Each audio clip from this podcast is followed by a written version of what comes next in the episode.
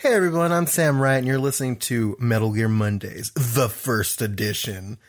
Uh, you're going to hear some stuff in these episodes about links that aren't right for Patreon and other things. You can ignore those and in your head replace them with patreon.com slash Metal Gear Mondays and facebook.com slash Metal Gear Mondays or Twitter at Metal Gear Monday.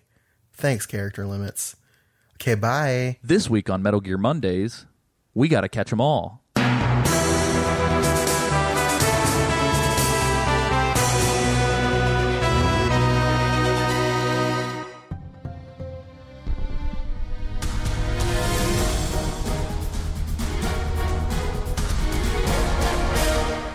Ladies and gentlemen, welcome to Metal Gear Mondays, the podcast show where we tackle the Metal Gear Solid franchise from start to finish, top to bottom, left to right, in roughly chronological order, uh, book club style fashion. As always, I am your host, Alessio Summerfield, and this week, Sam and Isaac decided to elope, and I am alone with a very special guest, Nick Freda. Hi. Nick, can you introduce yourself? Yes, uh, I'm Nick Freda.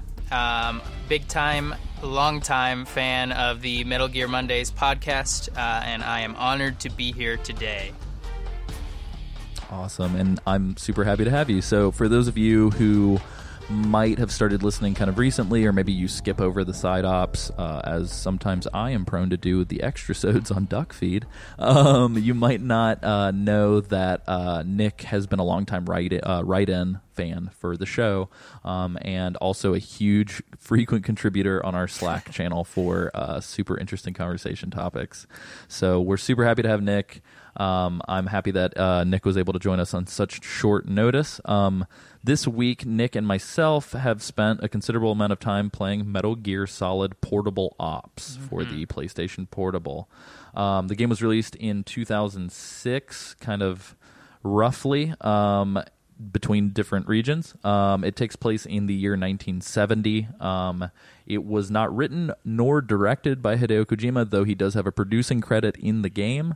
Um, and it was developed by Kojima Productions and uh, distributed, published by Konami. Um, this game uh, is very interesting because uh, at some points in the Metal Gear series uh, history, it has been considered canon. And then at other points, it seems like Konami doesn't really care to include it in their canon timelines. So, uh, a little bit of an interesting game. Uh, definitely makes a ton of references to Metal Gear Solid 3 um, and is referenced very briefly in Peace Walker, um, which takes place right after this chronologically. Um, and is also referenced in Metal Gear Solid 4, um, kind of showcased uh, little snippets of information from Portable Ops appear in 4, um, and likewise, uh, Portable Ops Plus, which we will talk about later, um, does feature some characters from Metal Gear Solid 4, um, as well as the rest of the series. Nick has an extremely interesting note here uh, that says that the music is a groovy MGS3 esque series remix. Um, so it's it's good music. Was it? Were there any standout tracks, Nick? Uh, well, there's definitely uh, there's we'll get to it later. There's a f- sort of five minute time. Time is of the essence. Uh, you got to make it through this one base, um, and so that that that's it. I don't know what the name of that track is, and I'm sorry, Alessio. I've already No, you're fine. I'll find it. I'll find it, and I will fucking cue it here.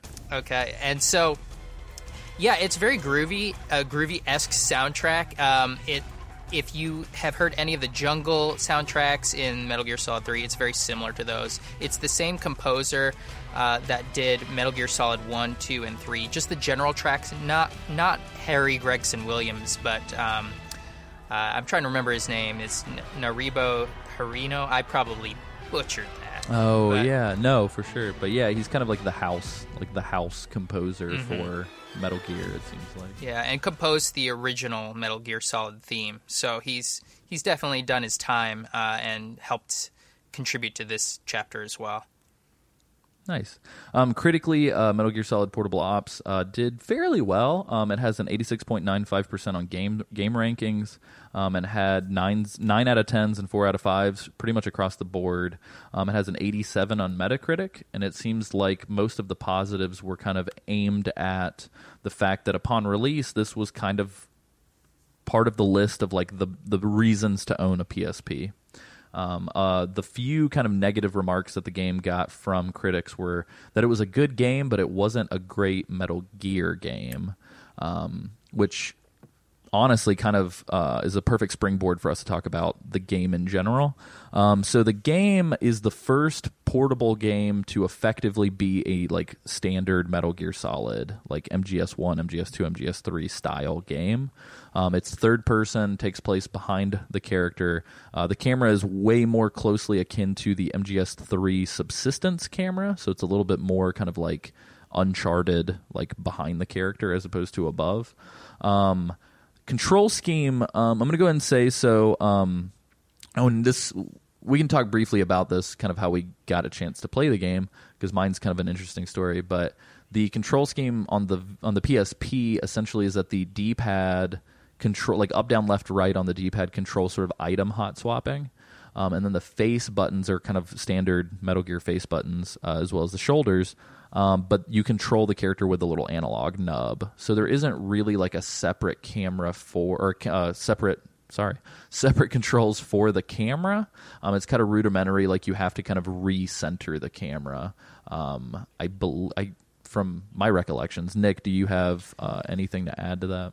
Well, my experience might have been a little bit different since I played it on the Vita. Uh, they released mm-hmm. it in June for that, and uh, you can sort of map the controls a little bit differently. And I had the right nub uh, being my camera control, so I could also use that to kind of uh, adjust. Uh, but I did find myself frequently just tapping the L button to sort of center my view behind Snake. Nice. Um, yeah, typical sort of like hold the right trigger to go into first person mode. Kind of uh, plays very akin to MGS3, um, kind of downscaled for the PSP. Um, so, pertaining to what Nick said, I wanted to talk a little bit about how we came to the game. So, effectively, around the time the game came out, I had a PSP and I got the game and I played it a ton. Um, but then shortly thereafter, I don't know whatever happened to my copy or honestly what even happened to my PSP because I haven't had one for a while. Um, but I recently procured one for the show to play the Acid games earlier um, because I love them and there's no way to get them digitally uh, legally um, on anything other than a PSP. Um, and so I procured the PSP for Acid 1 and 2. However, um, I've had portable ops on my Vita for a little over a year now. Um, kind of a weird situation. So for a while, the only way to play portable ops on the Vita was to live in the European Union for some reason. Um, so I went on the PlayStation Store on a web browser about a year ago. I was out of town, and for some reason I got an itch. I was like, I want to see if they have a digital copy of Portable Ops. And so I saw on the website that they did, and it said PSP game. And in my mind, I was like, oh, this will definitely work on my Vita. So when I get home and get my Vita, I'll just download it there, but I'm going to go ahead and buy it now. So I bought it on either the website or like the mobile app for PSN.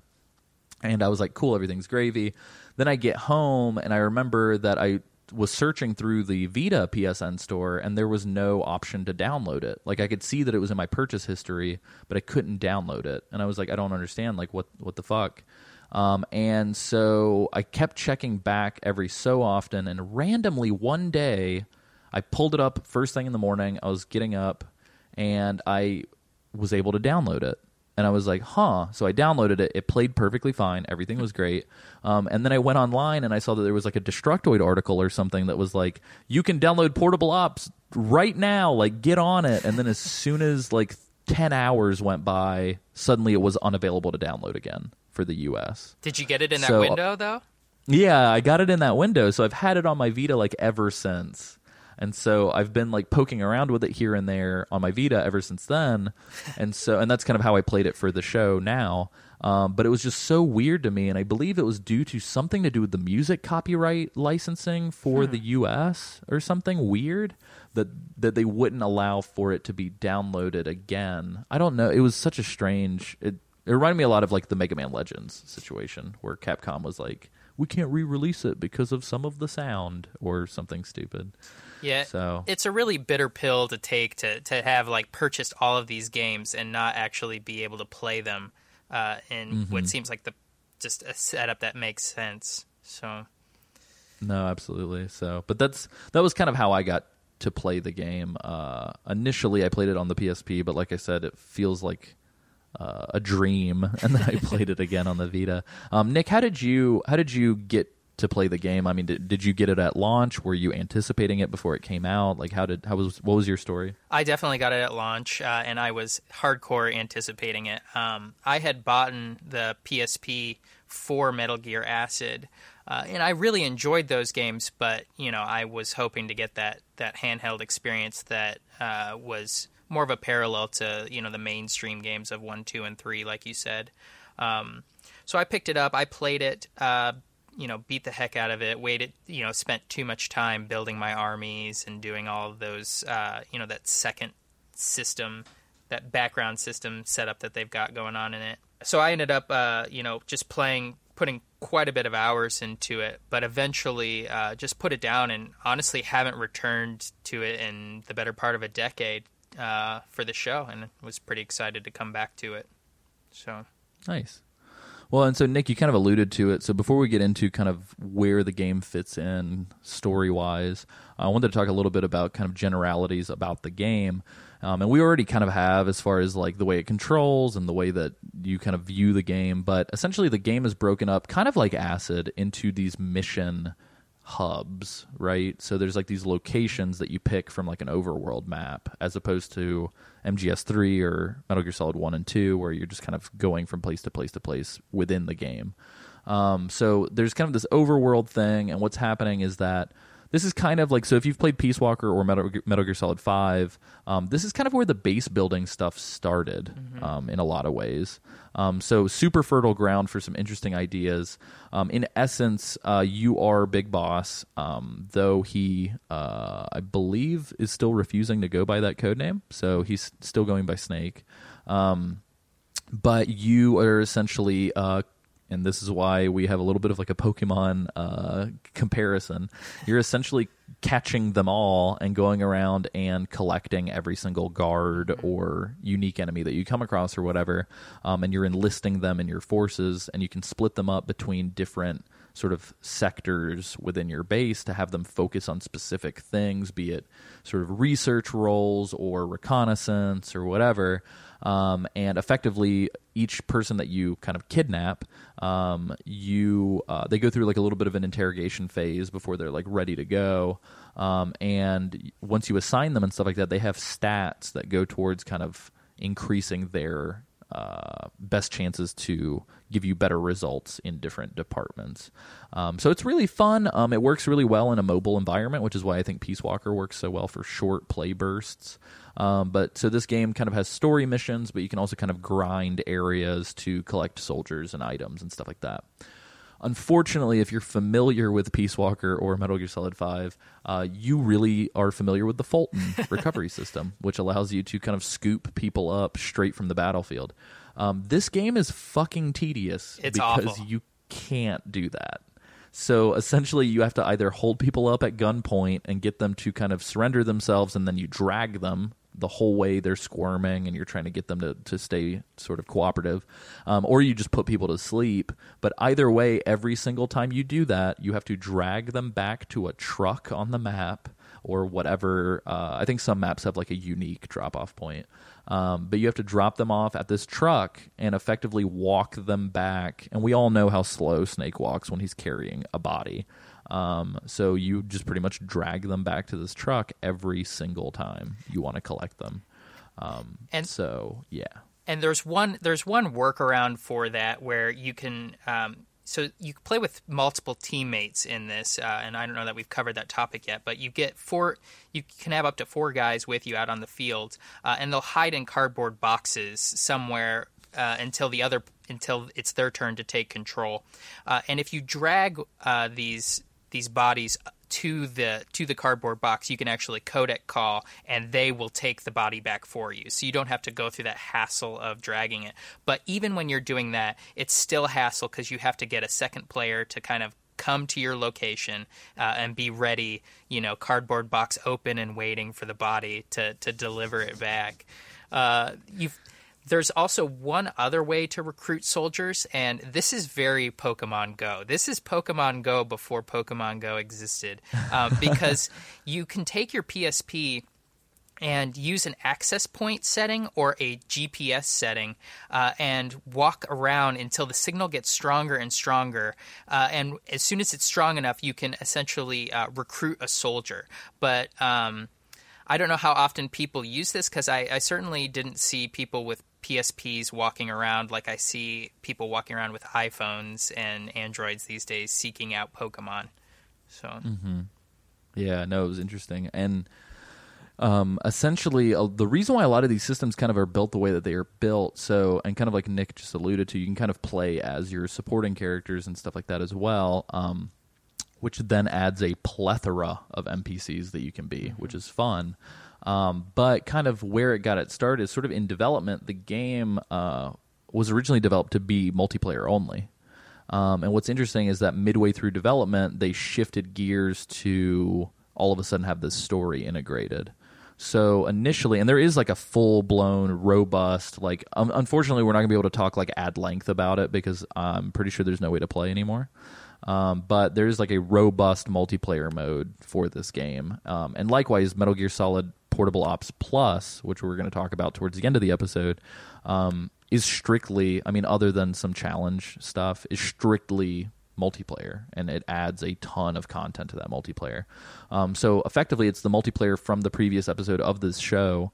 Um, from the Metal Gear Solid 3 Subsistence release, um, but kind of packaged on a handheld device, which in theory is a really cool idea.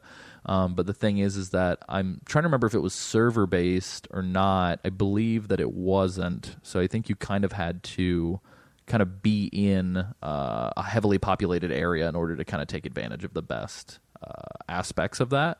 Um, so I don't know. It's an interesting, interesting experiment in uh, Metal Gear, and that's the one thing I do kind of dig about Metal Gear Solid is that outside of the kind of mainline episodes of the of the of the franchise, um, this is a series that likes to be really risky and do silly things just to see if it'll work.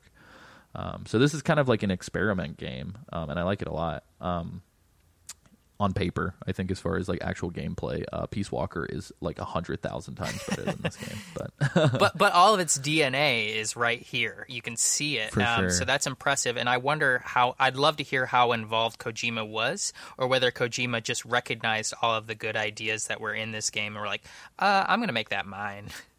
Yeah, we're gonna take all of this. so, um, but yeah, so um, I will say, kind of touching back on the whole kind of canon aspect of it. Um, Kojima himself has, and I put joke in massive air quotes, has joked that um, only games that he's written or directed are technically canon for Solid Snake and Big Boss's story. Um, so I think that that may or may not be the reason why this game kind of falls under fire from time to time as to whether or not it is canon.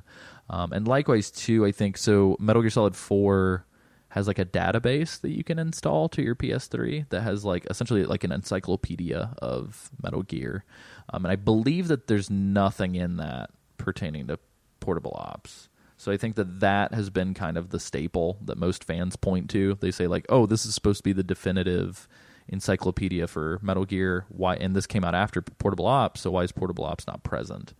Um, so yeah, it's just there's some weird stuff, but let's talk about the story. Um, so just kind of in a brief nutshell, um, kind of like how um, Ghost Babel was uh, kind of codenamed its own, like the story had its own kind of mission, um, and then uh, Shadow Moses is obviously like the operation where they're trying to go and get Rex, and like every game kind of has like the tanker mission or whatever or virtuous mission. Um, this is the San Hir- I can't even pronounce it. The Sam Hieronymo, Hier- Hieronymo takeover, I believe is the way to pronounce that. That, that's how I do Um, it. Like Geronimo, but Geronimo. That's that's the only way I can do it. Nice. Um, but essentially, uh, like we said before, it takes place in 1970, which is shortly after. I'm trying to think. The second half of MGS3 takes place in 60, 64, I think. 64. So this is like six years later. Um, so Snake is subverting yet another Metal Gear plot. Um, he is bearing witness. Essentially, we get to see the Fox unit cease to exist in this game, um, and we see the early beginnings of a post philosophers organization um, that 100% is addressed by name in this game as the Patriots. Um, and the stage is set for Big Boss's Outer Heaven to kind of finally be kind of in his head. Um, we see kind of the groundwork for what Outer Heaven might become uh, from another character, and then Big Boss kind of inherits, kind of like he did with the Cobra unit.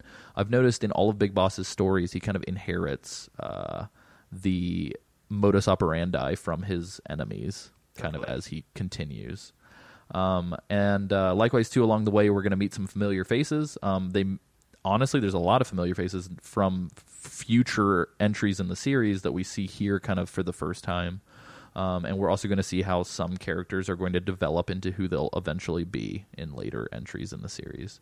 So, um, but that all being said, it opens with an extremely familiar face um, who we might not know from the uh, beginning who this guy is. Uh, but essentially, the first kind of dude that we see that isn't Snake in the very beginning of the game is a young Roy Campbell. Um, what did you think about that, Nick? Uh, I thought it was pretty funny. He's he's got like this long blonde hair. He looks like an 80s action hero. He's got this open camo vest and he's just ripped. Yeah. And he's just like Yeah. this other POW in the cell next to Snake.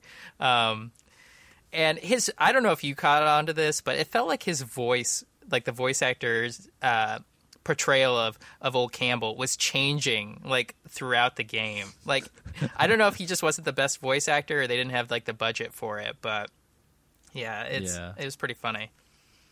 It's interesting who gets a voice and who doesn't. In Absolutely. this game, I've noticed. Yeah, it's really Because, just um, the main people in this game, but like you meet some old familiar faces and they are not voiced. It's really just Campbell and Snake is for the people, and I guess Ocelot is voiced too. Sorry for those uh, who are. Yeah, spoiler. spoiler, but yeah, but yeah, good old good old finger guns Ocelot comes back. Um, but yeah, so I mean, we kind of we kind of start in this jail cell, kind of after establishing the fact that Snake is being sent to, I believe it's, uh, is it Latin America or it's is it South uh, America? it's it's Colombia. oh, okay, so cool. yeah, South So- America.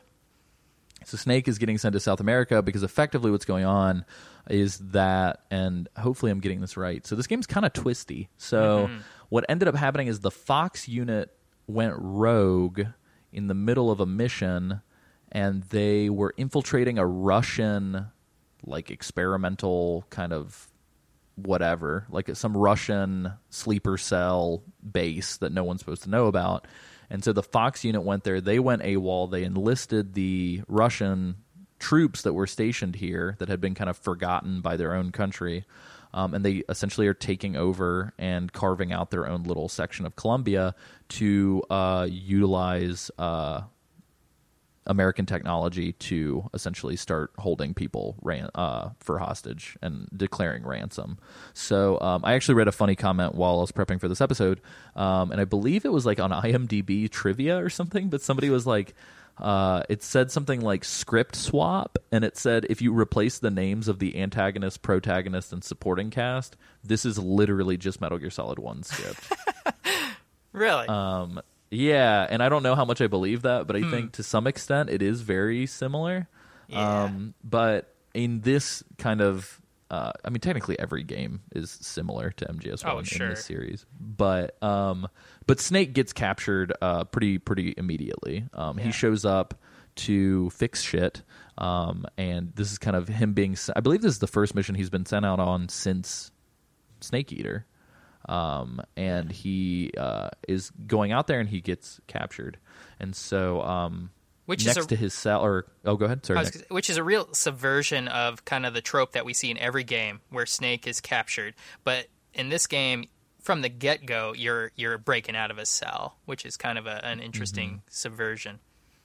Yeah, it's cool. Um, so Snake essentially is busted, and across, I believe it's across the hall from his cell, so that they can see each other face to face, is good old Roy. Um, and so, um, Nick, you have some funny some funny notes here. Um, so O is select and X is cancel. That pissed me off on the acid episodes as awful. well. yeah, And it's even worse on the Vita because you have to hit uh, circle to select everything in the game. But when you have to enter in your character's name or you know put in any uh, text into sort of the keyboard function, it changes to X. So I kept like going. It'd take me to the keyboard. I'd hit circle to select a letter, and it'd back me out. And then I'd finish everything that I was typing.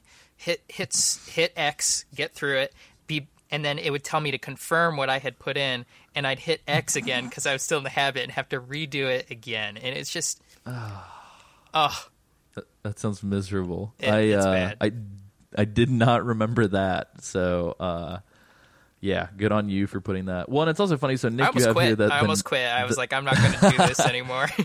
they won't even let me put Oh, in my name. I imagined uh, I imagined you you were like I'm gonna quit I'm gonna quit no no no I should do this and then as you hit the button it quits for you and you're like fuck well, here's the thing too: is the first time I entered my name, I put in Snake, uh, and Mm-hmm. it, it won't even let you do that. So even from the get go, when I finally got it to work, it told me, "Oh, you can't do that name," and I had to do it again. So That's rough. Um, so kind of like we talked about with the digital graphic novels, and kind of like we've been alluding to with Peace Walker. So um, Ashley Wood um, did animated cutscenes for this whole game, um, and I believe this is the. F- let me think, because I think the digital graphic novels came after Portable Ops yes, I believe so. chronology. So I think this is the first time Ashley Wood has contributed to a game for Metal Gear.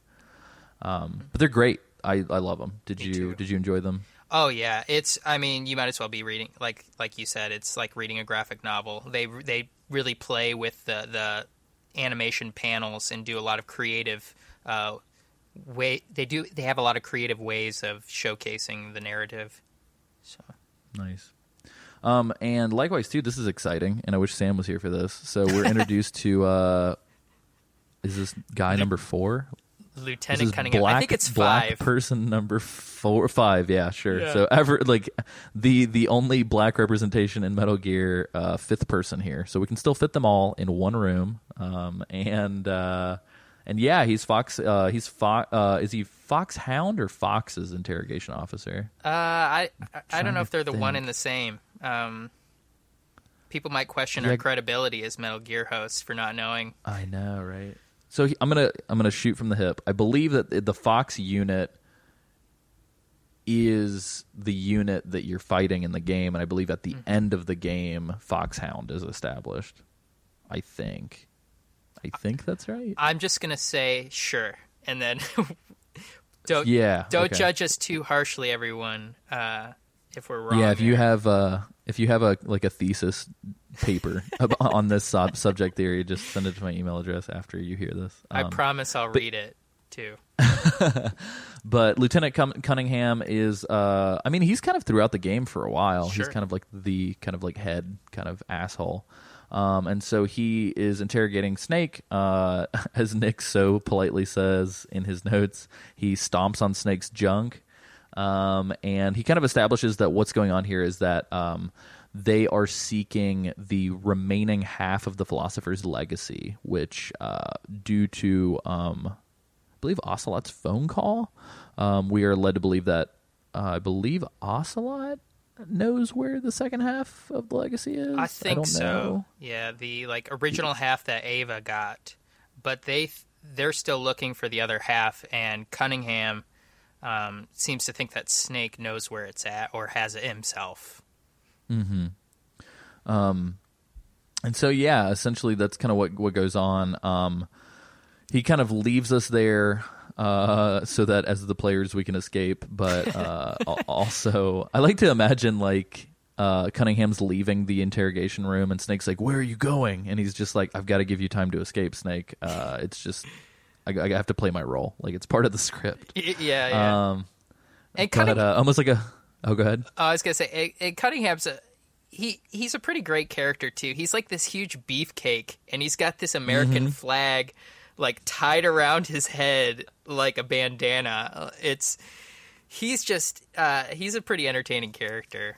So He's great. He reminds me of like generic space marine. You know what I mean? Yeah, just yeah. like or a, or like the fifth Gears of War uh, yeah, guy or something Dom's like dad. that. Yeah, but uh, but yeah, so then we're introduced, like we said, to Roy Campbell, which is pretty nice. Um, essentially, he gives us our tutorial. Um, he tells us that we're in Colombia on a Russian base, um, and essentially, Snake is tasked. We finally get out, and Snake is tasked with kind of going to a com center. Um, and I believe does Roy stay locked up until we go to the com center and come back? I don't remember. I but I think they, I think they just get him out. I think they, yeah, yeah, yeah. So I think they escape together. Um, but Snake is going to a comm center to try and establish contact with his unit again, let them know he's still alive. Um, and Roy and Snake are kind of in this together, and uh, and so Roy is our first recruit, um, and Roy is going to effectively be our um, uh, Mac Miller character if you've played Peace Walker or Five. or our Roy Campbell. If you played Metal Gear Solid One, Roy Campbell will be our Roy Campbell in this game. Um, but uh, so essentially, uh, we, the comm center is kind of our first proper mission. Um, we get to this sort of exterior, and I, th- I found it extremely easy. Nick, I don't know if uh, how stupid easy uh, it dawned on you, but for me, I like literally walked where I needed to walk from the start zone. It's it's really easy. Yeah. That's good. I feel like I feel like if, if Isaac were here, it would have been followed up with.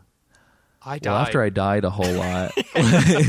yeah. Um, But yeah, so we get to the comm center, and this kind of begins the tragedy that is voice actors we wanted to hear, but we're not allowed to hear. Um, so we don't get to hear about, we don't hear paramedic's voice, but we get to read paramedic's voice. Um, and she's essentially telling Snake that there's a weapon that's been stolen by Fox slash Foxhound um, during this rebellion, and uh, Zero and Snake were kind of blamed. And I believe that Zero is being told, or so Zero is being essentially being put on trial for treason um, and being interrogated in the United States as being like a um, what's the word? Traitor. Yes, a traitor, um, a Benedict Arnold, if you will, uh, the less delicious and egg based version of uh, Benedict's uh, eggs Benedict. And treachery. But yes, and treachery. Um, less hollandaise sauce, um, but. So and then uh, we talked to Sigint. He's calling from ARPA, and he's essentially uh, trying to figure out um, who's responsible. Um, and, And- so and they're all kind of. Oh, go ahead. Sorry. And and even though they're not voiced, you can't tell me that you're not hearing their voices in your head when you're reading Oh it. no, absolutely, absolutely. Um, I would I would have preferred some more talk of like shit nightmares, but Yeah. but yeah. So and then this is kind of where they say, "Hey guys, um, Snake, you're kind of out there on your own. You don't have anything. Uh, maybe you and Roy should start uh, recruiting people." And so this is kind of where we're tasked with kind of our first sort of recruit and all these other things. Um, and I believe so. The first recruit in the game is a fellow named Jonathan. Um, And I thought it was interesting that he kind of became a character within the story where a lot of the other recruits aren't. Um, and Jonathan kind of recurs. So he comes back. Um, and uh, spoiler alert Jonathan will take a bullet for, for Big Oh. Boss. He loves him so much. Um, You're so gonna you're it's gonna we- cry. You're gonna cry so hard. so so right out the gate, uh, well, like one and one, Snake's just real good at recruiting because he immediately recruits some guy who hates him for a minute and then is like, "No, dude, Yeah. I'll take a bullet for you." Yeah. Um, but it's interesting. I've, I, so it's always interesting to me that like in the early Metal Gear games, it was way easier to believe like the legendary soldier Big Boss, and people would be like, "Oh man!" Like just hearing about that guy totally turns people on his side. And, like, yeah. He's the most charismatic, badass dude on the planet, and if you like smell him sweat, then like you'll build a pyramid for him. Like, and so it's weird to like hear that in the early games and then see it start to happen because I almost feel like it's kind of ridiculous, like when it does happen. It's because it's a total 180 shift. You've just knocked this guy out, dragged him to like to throw him in the back of a truck. Like, you know, even if you're like the greatest guy in the world, if you just knocked me out, I'm not going to be that quick to be like, "Oh yeah, cool. What let's go hang out." Yeah, you shot me in the head with a tranquilizer dart. You, we're best friends now. Um, yeah, it's weird. I mean, it even happens to, I think, to some extent, like in Five and in um, Peace Walker. There's just sort of this weird, like, you can even hear the soldiers bantering, like, I heard Big Boss was here. And it's like, I don't understand. Like, what did this guy do to be so like revered that like it'd be like, hey Nick, I heard Michael Jordan might be somewhere in the city of St. Louis. I got to stop recording immediately, and I need to go Yeah. find him. May- um, it's just so weird. So maybe if I was like, you know, a rookie basketball player and Michael Jordan knocked me out and dragged me to his truck. and I was like, "Oh my god, you're like the best of the best. You're who I want to be." I'd be like, "Yeah, we should totally hang out. I, I can totally forget that you shot me with a tranquilizer, Michael Jordan." so, Yeah, I don't even need to know why. Um, but yeah, so essentially we kind of get into the game proper. Um, kind of first few missions, it starts out a little slow, just a lot of like we need to figure out where things are, and the game will do this a lot. I feel like it kind of pads out a lot, where it's Oh, like yeah. let's waste an entire mission like doing some intel stuff or like. Uh, going and checking on a location and then having to leave and come right back once we procure an item. Um, but again, it's a portable game. It's made to be played in small sessions. Um, so I think sure. that and they need to give you those opportunities to recruit people. So. I understand that they can't just like beeline you to the end of the game. Um, but like we talked about, there's a world map with a list of locations and some really interesting um, illustrations of those locations. Um, there's also a day-night cycle, which I thought was pretty rad. Um, and uh, effectively, you can uh, some of the missions will even be things like being tasked with finding documents and stuff like that. So kind of that's what our kind of missions moving forward are is like seeking intel, start procuring soldiers, yada yada yada. Um, essentially, uh, once we going back to Jonathan, once we recruit Jonathan, he sort of explains that the guy who's running this whole operation is a fella named Gene, and we'll find out more about Gene. I think it's like the most ham-fisted character name in a Metal Gear. yeah, like, totally. That'd be like if uh, the boss was just called like patriotic submission Yeah. or like something like you know what I mean. Yeah, my name's Outer Heaven, and uh, Yeah, that'd be like John Halo showed up. You know what I mean? Like, but uh, but so essentially, Jonathan's explaining that these Russians uh, felt abandoned by their country, and so they're following Gene and Fox uh, to sort of start their own country, and they want to launch a nuke at Russia if they don't give in to their demands, or so Jonathan thinks. Um, as we kind of discovered, Gene actually has his own plans, and he's actually wanting to essentially wipe out uh, the Pentagon and um, the CIA headquarters, of which there is no cool, neat name. Um, and so it kind of ends up that Gene is manipulating these Russians to kind of do what he needs to do. And in a fun twist, going back to what Nick and I were just talking about, Gene's entire existence is being able to exude like charisma and confidence to the point where people will like do fucking anything for him. Yeah. Um, and he's been like genetically engineered to do this. so he has like Um, a loudspeaker larynx, or like he's like his throat. Yeah. He can do like this thing where he can speak to the troops uh, and turn his voice into like an old, uh, like you see the old war propaganda films where like the the general is yelling at all the troops, and he could do that, but without the power of a microphone. so Yeah. he'd be a great lead singer for a band somewhere. He's just like the worst X Men. Is essentially his his power. yeah. But yeah, so I don't know. It's crazy. So we find out all these things. Um, effectively, I believe that so Campbell showed up with the Green Berets, and the entire situation is that the I believe the CIA has sent Snake in to fix all this shit. So what ends up happening is we have this kind of political struggle where we've got these abandoned Russians who want to seek revenge against Russia for abandoning them for years with no communication um, in Colombia. And then we have, uh, and the whole thing has to be kept hush hush because this, the fact that the Russians are this close to the United States uh, is a kind of a red flag, and Russia could get into deep shit and it could cause a war. On the flip side, um, when Fox kind of went AWOL and, and showed up here, suddenly the CIA is trying to clean it up because suddenly we have Americans in some Russian black site uh, trying to use experimental technology to shoot nukes at whoever. So essentially, it's a huge mess, kind of going back to Metal Gear Solid 3, where both Russians and Americans are kind of in this shitty, like, oh no, nightmare. Um, and likewise, this game will actually kind of spin some stuff that happened in MGS3 on its head a little bit. Um, I'm sure Cameron would be very amused if he knew that all of the information from 3 was kind of going to get flipped. Um, But yeah, um, Nick, I feel like I've been talking for forever. Would you like to tell us about how Campbell decides to? Well, he doesn't decide to. How Campbell gets malaria? So yeah, so since, since Campbell's been rotting away in his cell here for a little while, he gets malaria, um, and this is sort of how the story gives you the reasoning for going and checking out the local areas, because you're going to have to seek out a uh, essentially a vaccine or um, you know a cure for his malaria.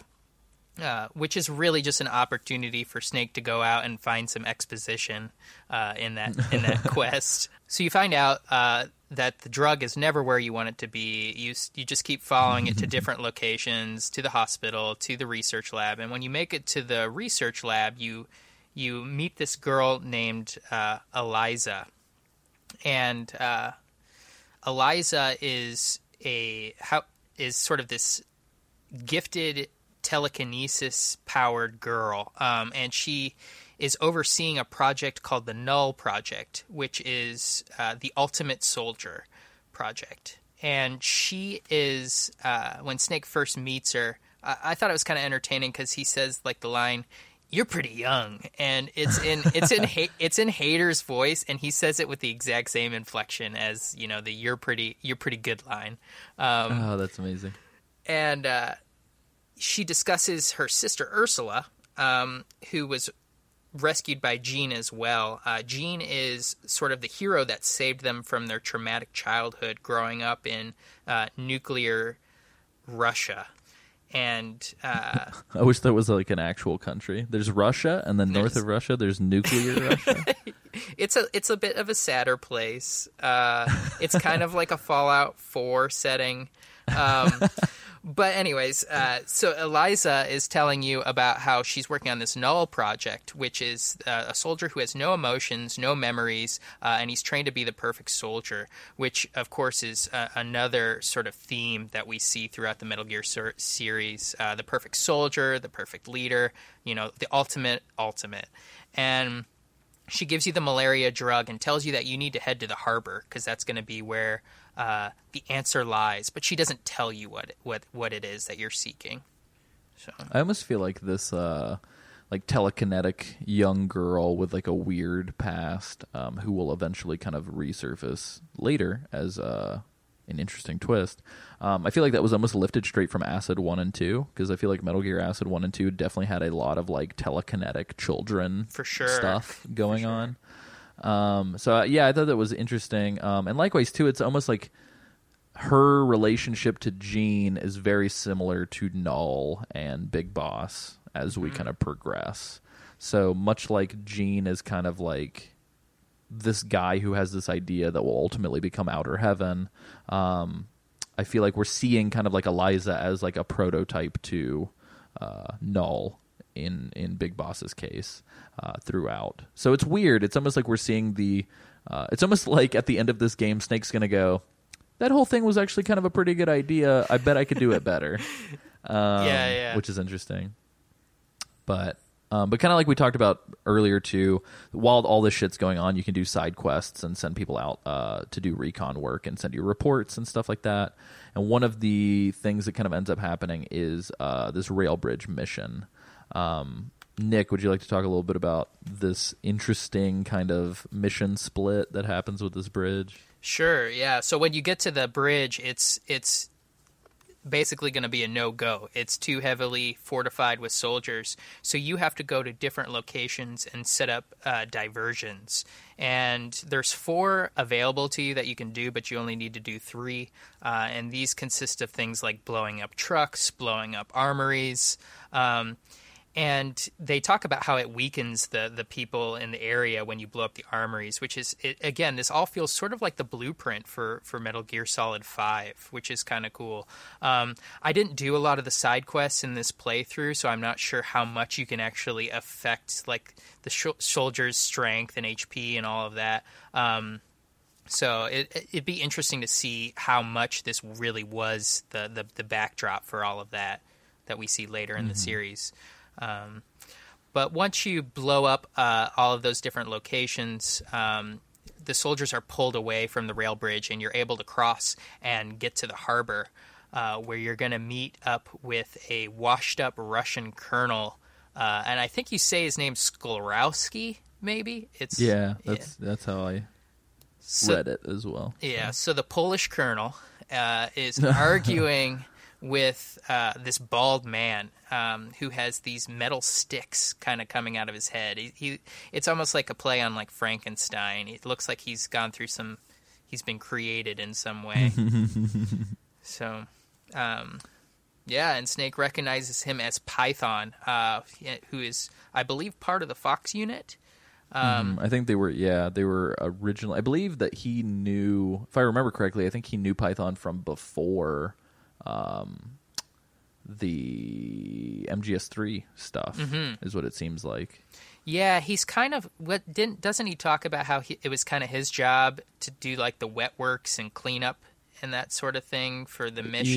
Yeah, Um, for sure. it- like he'd kind of come up behind Snake Yeah. and kind of fix things. It, it's very much a theme that again we're going to see later in Metal Gear Solid 5 too. It's like there's all these themes that just keep popping up throughout the series and are just retooled and repurposed for each story. Um, and and kind of to that same effect, Python has uh, freezing power, which is uh, you know some guys have firepower and some guys have freezing power in the Metal Gear universe, and um, You can think of him as Frozone from The Incredibles, if, uh, it makes it easier for folks at home. Yeah, yeah. And uh, he's having this argument with Skorowski, and he locks him in a cell. Um, he freezes the cell shut, um, and then you know dips out of the area. But Snake comes in, and Skorowski, he's pretty drunk, pretty wasted, sounds pretty crazy. Is talking about how he wants a plane and wants to you know return to his former glory. And uh, Snake just sort of uh, shoots open the lock and walks away. But it looks like one of those explosion, like those uh, in an action movie where the hero just explodes something and walks away without like looking back. but the explosion in the background is Skolrowski, who's just yelling and ranting in this cell. Yeah, probably farting. Probably. so, yeah. Yeah, so in the same in the same area, Snake finds a made in the USA crate, um, and he's starting to put together a little bit mo- more of the pieces about what it is that he's going after. What is this weapon? Um, and he gets a call from Ghost, Ooh. who is an old friend, but we won't find that out until later. And so begins this old friend's fascination with codec aliases, Yes. apparently. Yeah, I wasn't sure if like the codec frequency is the same as like the deep throat frequency. Oh, that's but- interesting. but uh, I didn't get to ch- check on that. But you, yeah, you don't you don't see who he is, but he tells you about a nuclear ballistic tank that can fire uh, something called a MIRV, which is a multi warhead uh, missile, uh, and can really tear up a continent. So, yeah, Who do we know that's metal and can walk and uh, can rip up shit with Mm-hmm. nukes? uh, it's just a box. No, that's all right. Uh, Uh, Colonel Volgin? Metal No, Gear. I'm kidding. I'm kidding.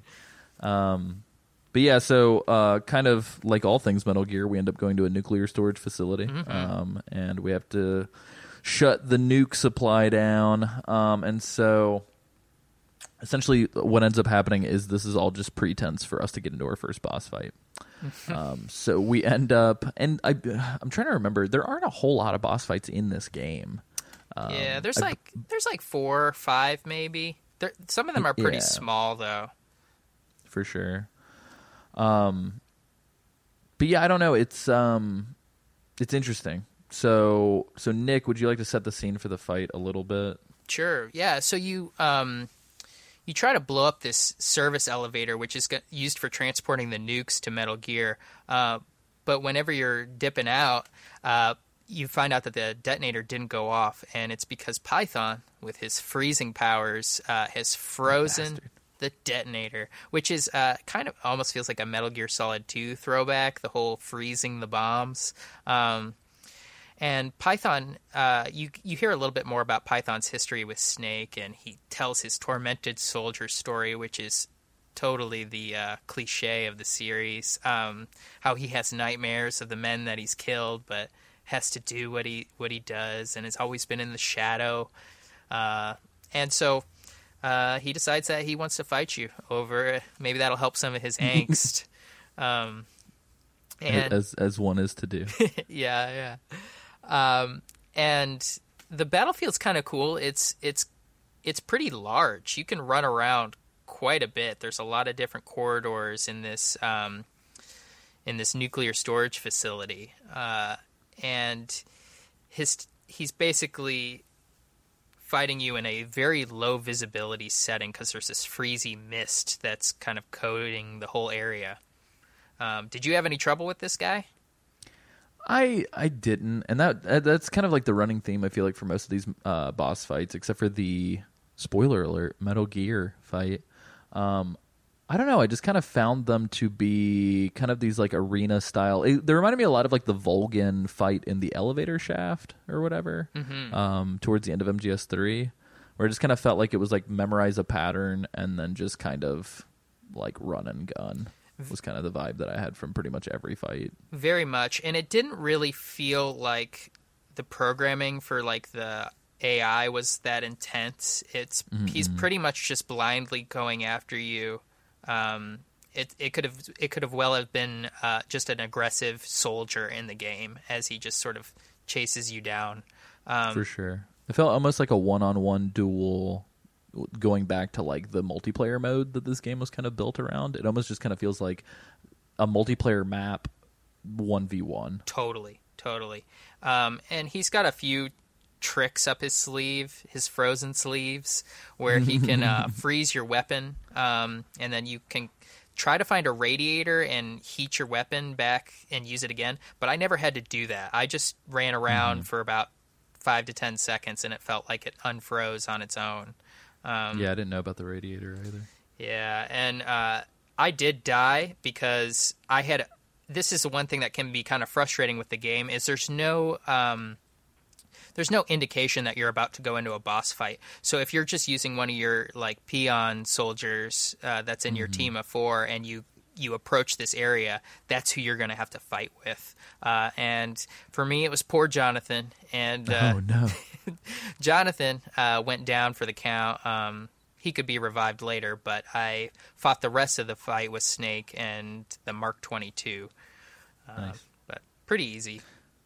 Yeah, one. So as uh, good guy Snake will be known for by the end of the game, uh, he actually doesn't allow Python to uh, em- embrace the sweet, sweet release of death, um, and uh, Snake recruits him. Uh, I like to think that Snake just throws him in the back of the truck, even though he's perfectly like conscious, um, but he becomes a spy. Yeah, they Um, leave like with their arms around each other, just like walking out of this like facility too. It's so it's such an immediate 180 again. It's it's kind of absurd.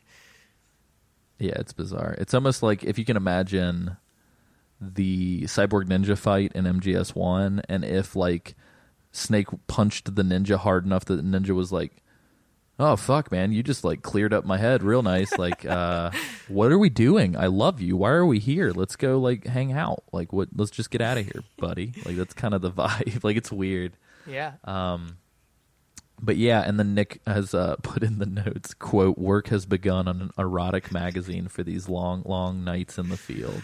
Yeah, like so your tech your this is the first point where my uh, tech crew uh, started making gadgets for me and uh, it, yeah it's discussing the the erotic magazine and if you use one of these it's a, and you put it down on the ground it works just like any other metal gear game it'll distract the soldiers uh, but the spread is actually of EVA from metal gear Oh, solid 3 weird. yeah so uh, I- wonder if Snake was like, here, use these photos that I have as you develop your magazine. yeah or whether he was pissed off about it when he sees Yeah, his, his like, old the girl fuck?" But the hell what, what the hell? um, but there's also uh, another funny one that Nick has here is work has begun on the world renowned all purpose cardboard box. yeah So these are great. I wonder if the translation like committee took liberties with these and just like made them super goofy. I hope so.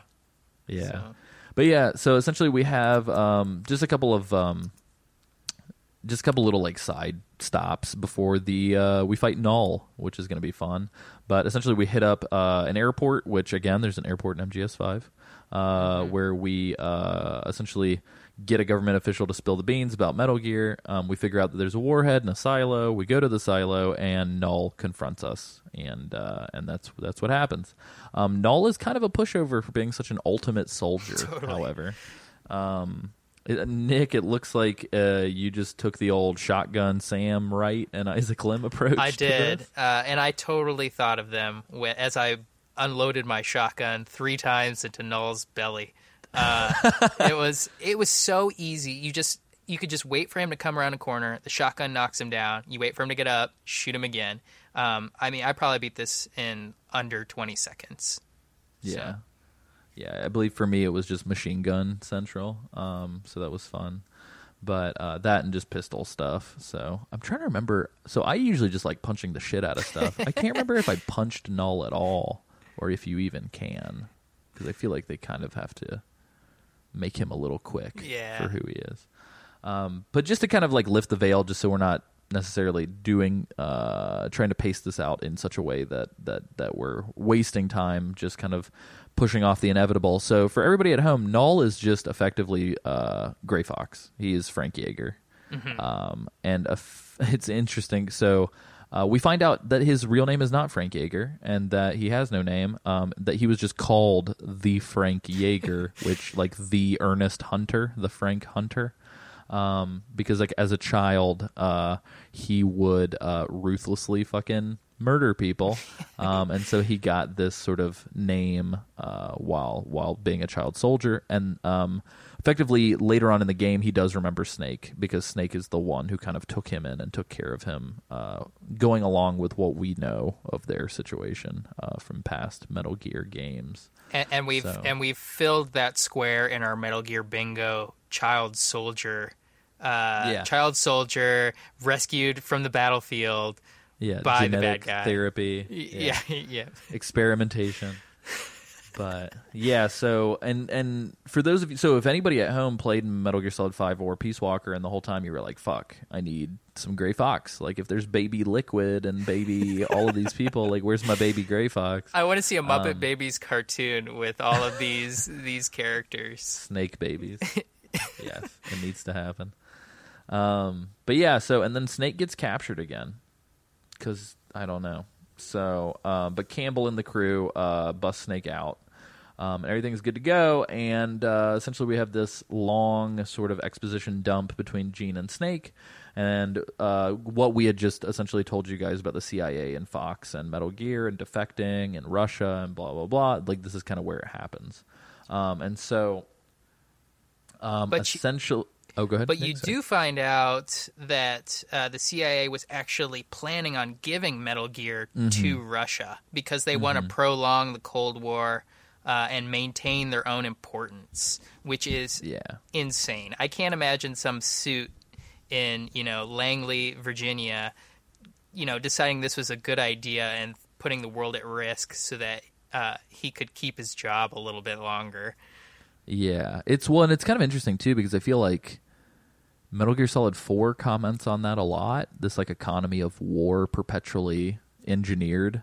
Um, and honestly, Peace Walker with good old Hot Coldman, uh, his whole his whole shtick is also prolonging the Cold War, um, because the longer that the Cold War goes on, the more that the world sees America as the good guys.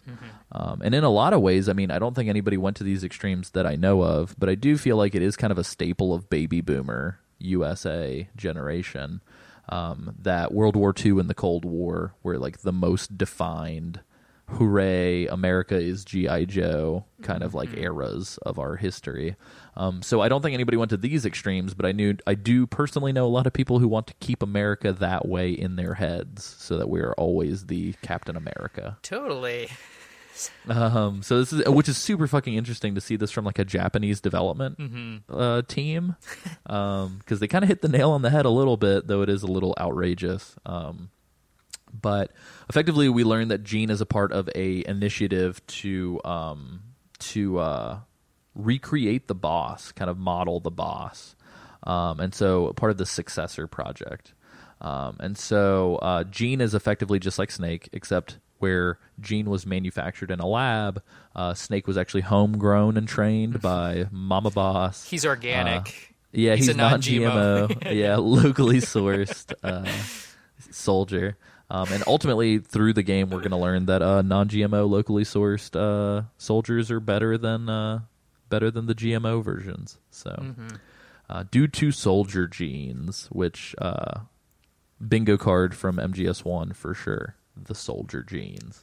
Totally. So, but yeah, so we end up having to spend a whole bunch of time kind of circling around trying to figure out the location of a guest house, um, which reminded me a whole lot of Metal Gear Solid Five, where you have to find the location of Code Talker a little bit.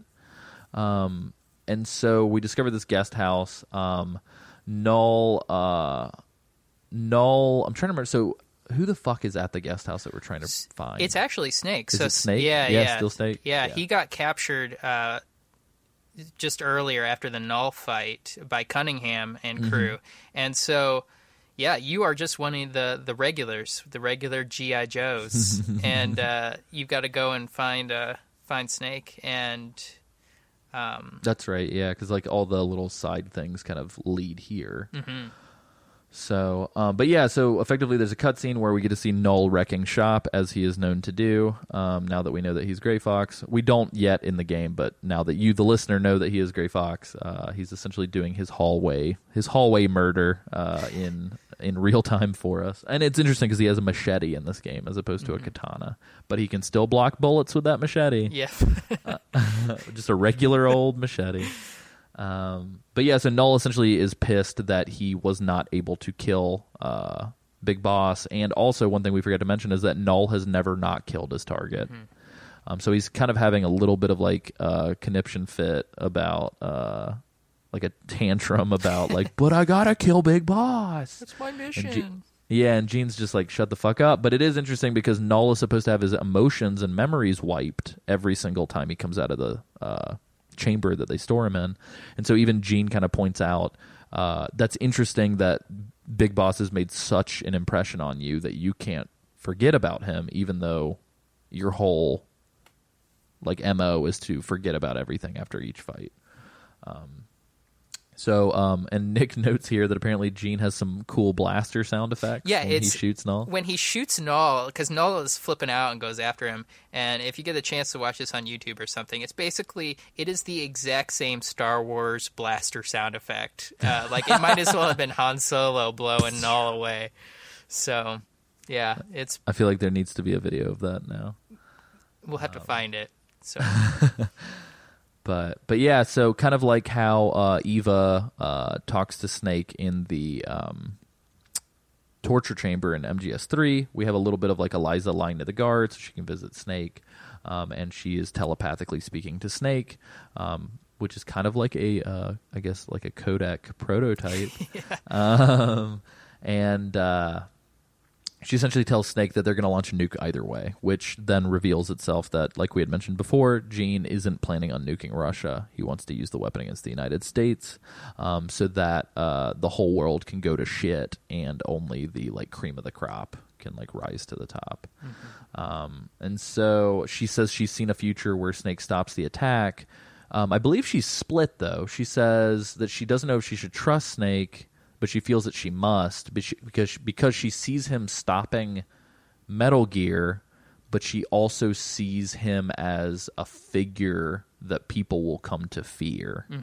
yeah, And she's not really sure why yet. And I believe that we I mean we find out later, obviously, but essentially she can tell that Big Boss is going to become big boss. Big Boss, the Big Boss.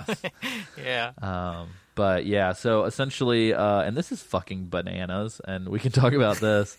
Um, so the soldiers do save Snake, but then Cunningham shows up and he's riding on one of those stupid little rocket platforms. I love was this. surprised that it could carry him. yeah, honestly. yeah. It's so great. This just beefcake like floating in, and uh, he. But it's just kind of like a like a grim moment though, because he starts uh, demanding, of course, the philosopher's leg- legacy. Like this, this guy has a one track mind. That is all he wants, and he he flies in and just starts capping uh, Snake's soldiers, like shooting them one at a time, threatening, you know, hey, I'm going to kill everybody unless you tell me where this is. Uh, But thankfully, uh, Eliza comes in to save the day.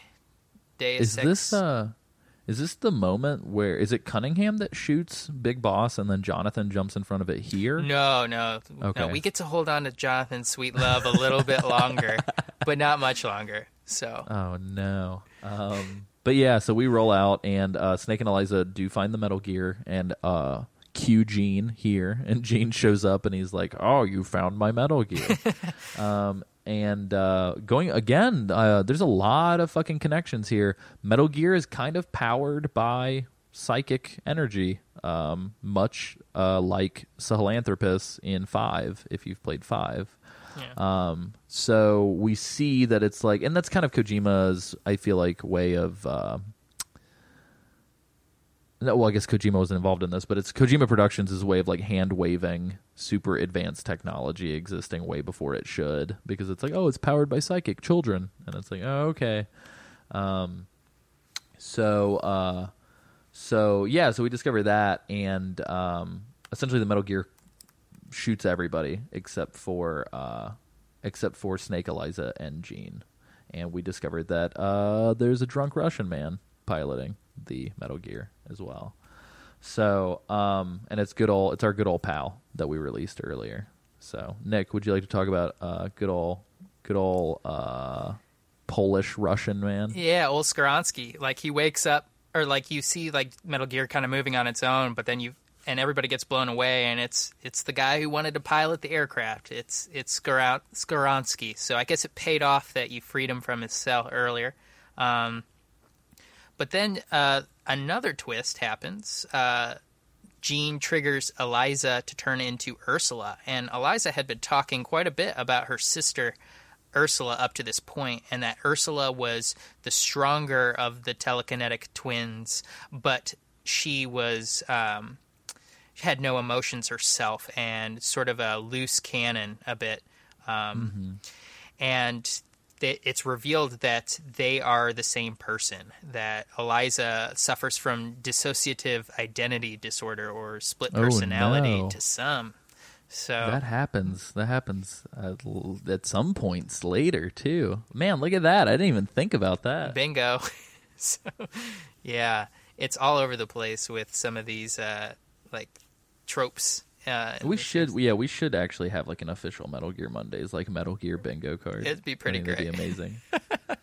we'll have it. We'll. I'll do something in Photoshop, and we'll just have it somewhere so you guys can print it out and, and play along. off. Yeah. Yeah.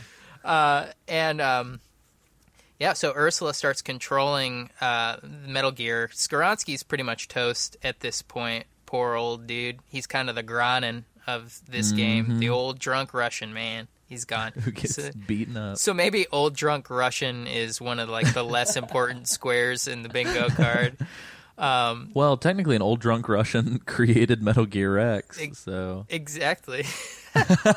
so yeah, so you've got uh, Ursula controlling Metal Gear, and it's called Roxa, uh, R A X A. Um, and, and it's not a Kingdom Hearts character.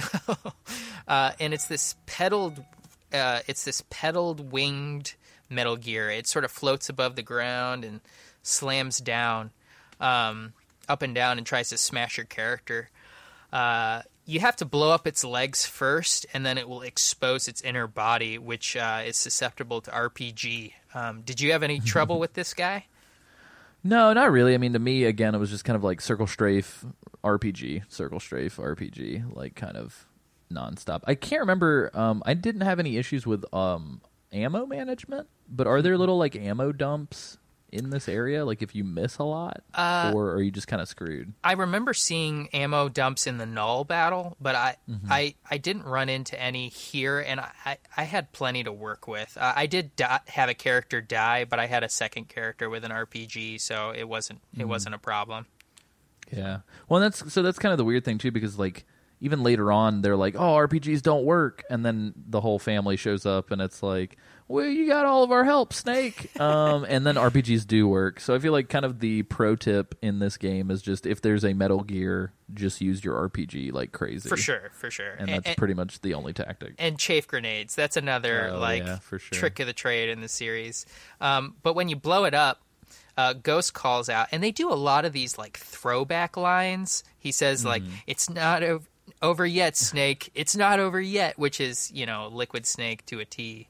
Um, because he tells him that uh, Roxa is not the real Metal Gear. It was just a test, just a prototype. Uh, and this is where Ghost reveals himself as family favorite Sokolov, uh, yep. who was apparently still alive and was rescued by Gene years ago. We again have Gene just going around and saving all of our all of Snake's old friends. Which So- begs the question too, though. Like, so it feels like once a character is established as doing a, a task, that character can only do that task. So, like, Sokolov is introduced to us as a like deserter, and now he's also deserting the man who like saved him years ago. Mm-hmm. Um, so, if, if Gene is such a great dude, why is Sokolov helping us like defeat him? I guess I don't know. It's yeah, weird. and did Sokolov not like learn anything from before, like with Yeah, like, he's doing the Metal Gear exact same Solid Three, shit. and Yeah. and the other thing is too is he says finally he changes his mind about Gene when Gene is threatening to like launch a nuke at Russia, and he's like, well, okay, that's that's enough. Like, Yeah, it doesn't. Well, which is weird too because Sokolov's whole family's in America, so it's like, if he nukes either of them, that sucks. Like, what are you talking about? it's a nuclear apocalypse. You don't Yeah. want this. The words Holocaust are a part of this scenario. You should probably not be into it. Uh, but also, the voice actor for Sokolov is different. Yeah, yeah. Uh, uh, unlike some of the other characters we've heard, um, he he has kind of a British sound to him at times. Like, again, I don't think the voice acting for the non-main characters is very strong in this game. No, I agree. But and then this is where poor Jonathan dies, which is sad. Yeah, because because Gene uses that that power voice uh, and starts. He uses his rock ballad. yeah, he starts singing a song of fear and suspicion uh, deep into the hearts of all the soldiers um, until they just sort of become paranoid, freak out, and are shooting each other. And they show like that that very cliche shot of like Snake holding the soldier's body and like looking up at the sky, like Jesus. screaming no and and then you get back to your uh, like your kind of world map menu and it just says Jonathan has died. So ceremoniously. just- yeah, just a line of text. It's it's it felt more like Oregon Trail than uh, Metal Gear in that moment. So But well, and then so it's kind of a race to Metal Gear now, and so Mm-hmm. we end up having to go to the stu- substation. Um, you have to essentially uh, find the switch and then destroy it, um, but your trigger only has like power for five minutes or whatever. So uh, essentially, you've got to do this mission. If you fuck it up, you have to redo it again, but you have to wait for your text to build another remote, which is rough, uh, steep, um, and uh, once it explodes, you have five minutes to kind of enter. And uh, what ends up happening is uh, we enter a second fight with Null, which is almost identical to the first fight uh, as far as tactics. Um, you can just shotgun blast them to the face again, or you can just kind of run and gun Fury style. If anybody's played Fury recently. Um, but essentially, we this is where we learn about Frank Jaeger and the whole like tormented null situation. What's interesting is that he says um, that he was codenamed Null um, after uh, mimicking the code name of essentially the one that created him. Uh, And what's interesting about that is that zero and null mean the same thing. What could it mean? I have n- well, we'll never know, will we? So No. uh, But yeah. So, um, and in essence, too, I don't believe it's been spelled out yet in any game that Zero is kind of the antagonizing force moving forward. Yeah, it's it gets real hazy. You can kind of check out cassette tapes and Five and Peace Walker, um, but you know that Zero's involved in some Mm-hmm. form or fashion, um, and we'll probably touch on that, or you, you could Yeah. later on. Well, and I know Peace Walker almost establishes that by the end of the game, 100% that like Zero is a big bad badass asshole guy. Mm-hmm. Um, and then before that, even in four, we're going to discover all kinds of things about good old Major Zero. Um, Yeah. But this is kind of where we start to hear like, wait a minute, what? What? Like I don't understand. So you can kind of put two and two together. But sure. um, Nick, it seems like you've got a favorite line of dialogue from uh, our good boy Frank. It's kind of funny. It's the same thing again. You know, you've you've blasted this guy just enough times in the head with a shotgun for him to regain his senses, and he's buddy buddy with you again. And you walk out, and he talks. He thanks Big Boss for filling the void in him. uh, so Thank you for using your snake to fill the hole in my in my in myself. Yeah, But So- yucky. I'm not sure where they go after that. Uh, I would imagine it'd be to consummate the the, the new marriage um, Yeah, of the two. So, but a lot of Frank babies and snakes. Yeah.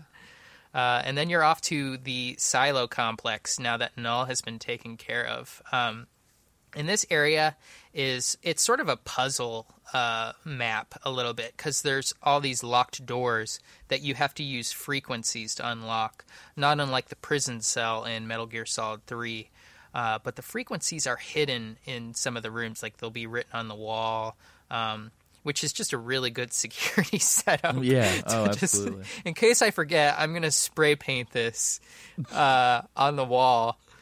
It reminds me, it's like a combination of like uh, nine persons, nine hours, nine doors, or like well, like those room escape puzzles, but combined with like the Team Rocket layers in the original like Pokemon Red and Blue, where it's just like I don't know, silly, like super it's, stupid. It's super silly, and you have to do this like three or four times. Um, so yeah, you're on this large freight elevator ride that looks like uh, it looks like Metal Gear Solid One, uh, Mm-hmm. and one of our old friends shows up. Uh, and who is it? It's uh it's a good old ground beef man. uh, it's our good friend Cunningham, uh, who just I don't know. He looks like somebody took Super Meat Boy and like shoved him into a uh, into a military outfit. He he also like reminds me of uh, President Kamchako in Idiocracy or whatever that guy's name Oh, yeah. is. Like Oh, isn't it Comancho? or Comanche, yeah, because he's because he's decked out in like the American flag like attire, and he's you know got the the almost Mr. T esque voice. Um, yeah, but he's which back. in and of itself is like mildly offensive. totally, totally. So, but yeah, he tells you uh, that he doesn't answer to the CIA. Uh, he works for the Pentagon, and they feel that the CIA is too powerful. He's not working for Gene. He's working for the Department of Defense. Uh, He's working for Meme. he's working for yeah and uh, he wants the nuke to hit uh, he wants the nuke to hit Russia because the C they will cause the CIA to lose face, um, and the Pentagon will regain its power with the military and that sort of thing. Um, so this is this dude's a bit of a crazy veteran, it seems, um, and Cunningham wants to make sure it happens, uh, and then he's going to blow up all of the evidence with uh, an old favorite weapon, the Davy Crockett, uh, which he's wielding. Is this when we learn about the weird, like? Is this when we learn about the weird, like, boss Volgin situation? No, uh, Gene is going to. Gene's Oh, going gotcha. to, uh, yeah, Gotcha, gotcha. lead gotcha. to that. Um, yeah. So, uh, and he tells uh, he tells Snake that he needs to leave on the helicopter. They're going to be heroes within the American government's eyes, and this is kind of an interesting point because it really is a sort of one eight, like Big Boss's first 180 from I guess the U.S. government's uh, vision for how things play out. Because Snake you see this flashback of the images of his buddies, his comrades, uh, and he he says that he has to fight out of loyalty to himself in this case. I really wish that it would have been just like Ike's taunt from Super Smash Bros. Brawl. It would have just been like, "I fight for my friends." Yeah, yeah. but but yeah, so then we have this boss fight with good old Cunningham, Cunning Cunningham, um, and it's just he's still on his little floating. Like it reminds me of like MODOK or like uh, the the obese gentleman from Dune, but or like Doctor Robotnik or something. We're just like in this weird like fat man in a little putting around space chair, effectively. Yeah, yeah. Um, and yeah, essentially just RPGs and machine guns, baby. Um, but uh, did you have difficulty with this fight? No, no, he's he's pretty easy. You just keep you know keep moving around quite a bit, and you take him down pretty quickly. Um, but then right before he explodes, he's kind of doing his like death throw. He, you know, every, no Metal Gear character villain dies without an opportunity to at least kind of speak a little bit of their mind. Um, Oh yeah, I feel like uh, if The Departed had Metal Gear's writing sensibilities, that movie would have been eight hours long. no, no doubt. Uh, and uh, there would have, they would have re-released the movie later on as Departed Subsistence. Oh no, And it uh, would have been Departed Persistence. is what it would have been. So you've got, uh, you know, uh, so you've got Cunningham giving kind of his death throw, talking about, you know, what it was supposed to be. But then he says he's going to take you down with him. Uh, but before he can blow up the, uh, before he can press the switch on his Davy Crockett, uh, the whole floating platform explodes. Uh, Never to be seen again in the series. I think was it in Peace Walker? Uh, I'm trying to think. I don't think so. There were a lot of floating things, but I don't think there were any floating little chairs with the the little bulletproof shield or whatever. I'd love to have one of those. It's like a Oh, they look wonderful. like a Segway of the future. Yeah, it's like a flame powered Segway. Um, but yeah, so and then we're also in this very MGS one reminiscent launch control room, and this is where Gene kind of spills the beans about. Um, I wish I could rhyme with Gene Beans and something else, but uh, Gene spills the beans about um, the whole like he wants to actually nuke America.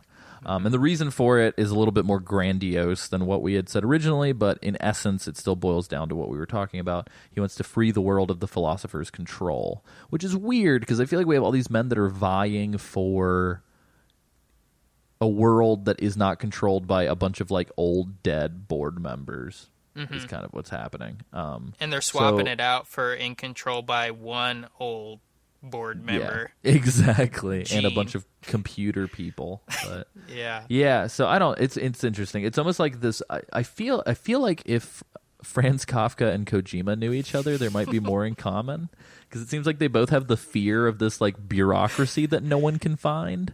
It's like the board members they're trying to ruin everything. And it's like Kojima we we haven't seen anybody. What the fuck are you talking about? Um, but this is also where Gene decides to tell Snake that the whole virtuous mission and Volgin's actions were all staged by America. So the boss actually was killed by her country and killed by the philosophers and all this other stuff. Which this is where I could maybe see Kojima being like, mm, "This is non canon. I don't Yeah. really feel comfortable like changing the legacy that is Metal Gear Solid 3.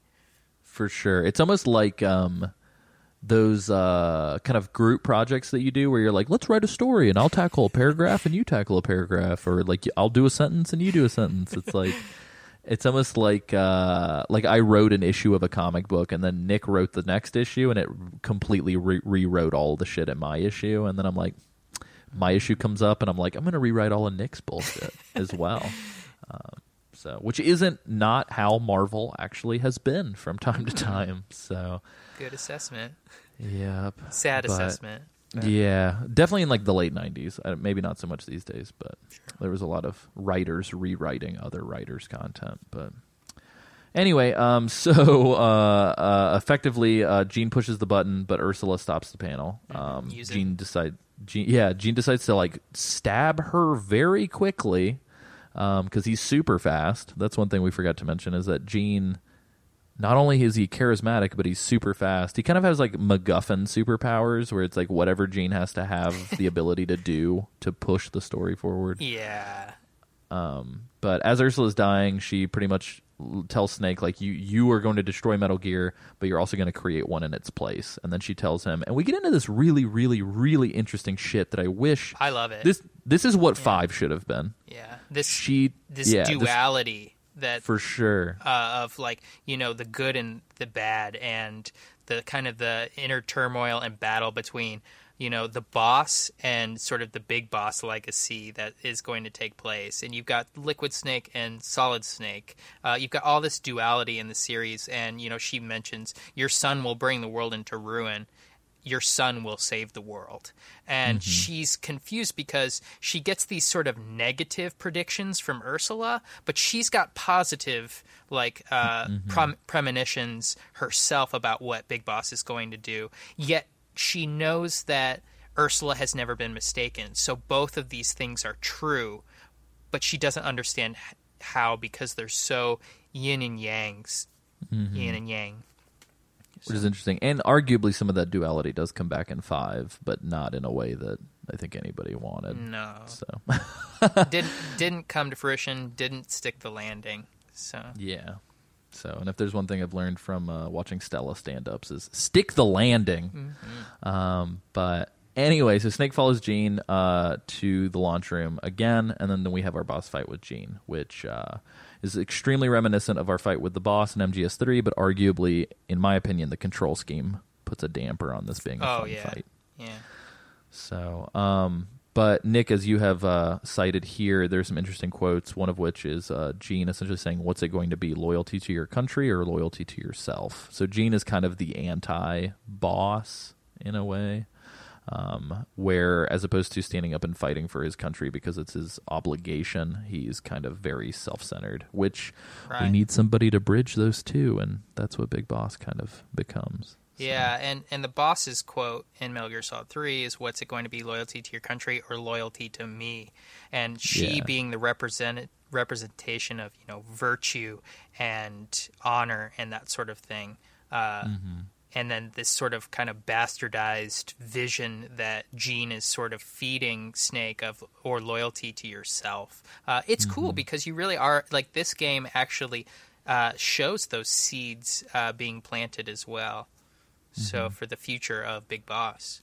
I would really like to see, um, and it's interesting to me because there were a lot of PSP games that were ported to the PS2 towards the end of the PSP's life cycle.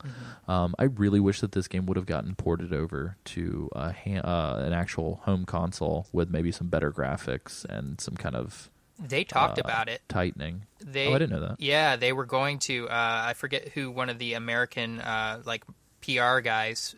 Uh, I forget what his name was, but he said that they were going to port it to the PS2 if it did well. They were going to kind of tighten up like the CQC controls and make it uh, more on the Metal Gear Solid 3 engine. Um, they were going to redo it. Uh, so I don't know if those were just big promises that didn't get kept. Um, and maybe it just didn't do as well on the PSP, but I, I really feel like people would have bought it just because it was a Metal Gear Solid title on a system that they already had. Um, But but you know Konami, who knows? Yeah. Well, and they ported that fucking god awful Silent Hill Origins to the PS2, so I don't I don't understand why this Yeah. wasn't a candidate, but still. I hate to think that it was the Silent Hill Origins team that the Oh, that this team was all wrapped up in that. Ugh. Anyway, before I get disgusted with portable ops, um, uh, we so effectively uh, Gene does his little speed dashes and throws some knives, um, and his voice kind of booming voice power can blur the screen, which is nice. Um, cool little effect, but. Um, so Gene uh, has pushed this trigger already, but uh, he gives Snake a data disk with info on equipment, personnel, and funds that he had amassed, and uh, he gives them uh, quote because they are the same. Yeah, and he calls so- he calls Snake brother. So if you're uh, so if yeah, if you got a bingo card spot that just says brother in quotation marks, uh, you can go ahead and check that one off now. Yeah. So effectively, like we said at the top of the episode, uh, Snake's outer heaven. Snake's kind of lazy because I just I feel like he has no opinions of his own. He's literally he's the Mega Man of political ideology. He's just kind of walking around beating the shit out of people and then absorbing their politics. Yeah. So, uh, so in a way, uh, to keep with current politics, uh, it's almost as if Hillary just took down Bernie, and Bernie said, "Here, here are all of my ideas," and she was like, "Thank you," and then walked away.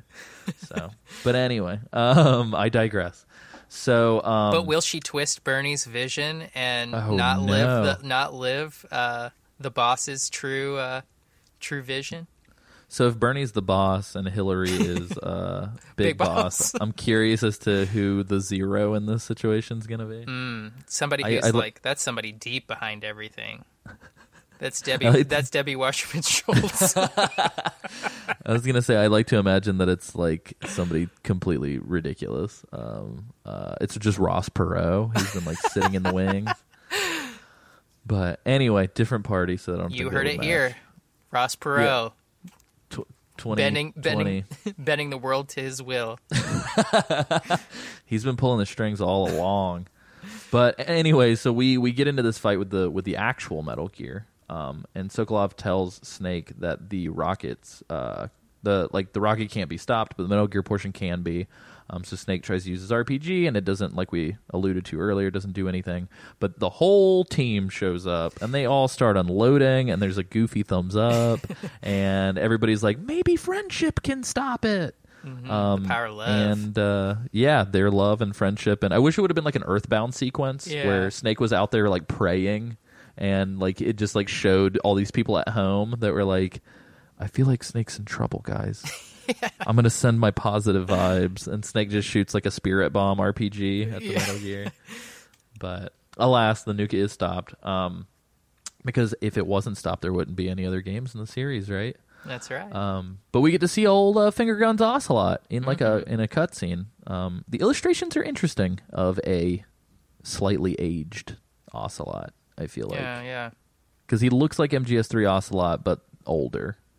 Um, and it's also interesting because outside of these cutscenes, there is not really any documentation of what he looks like pre like five. I'm pretty sure. Yeah, you're Um, right. I think in Peace Walker he does have a like a little character portrait. Um, I can't remember if it was in one of the cassette tapes or something, but he looks identical to three.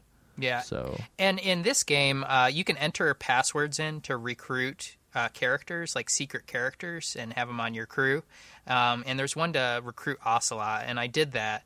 Uh, and his his in his animation, he looks just like Metal Gear Three, th- Solid Three Oh. Ocelot. So it might have just been the animator kind of taking liberties, like Ashley Wood, sort of doing her own thing with with him. So oh, and I will I will correct you real quick, Nick. Ashley Wood is a man because I was burned on that as well. oh, guys, I'm sorry. Yeah. I'm No, sorry. it's the one Ashley Wood diehard fan out G- there. gender's neutral, isn't that how it goes? Yeah, gender is fluid. or fluid. Yeah, yeah. neutral is something different. Yeah.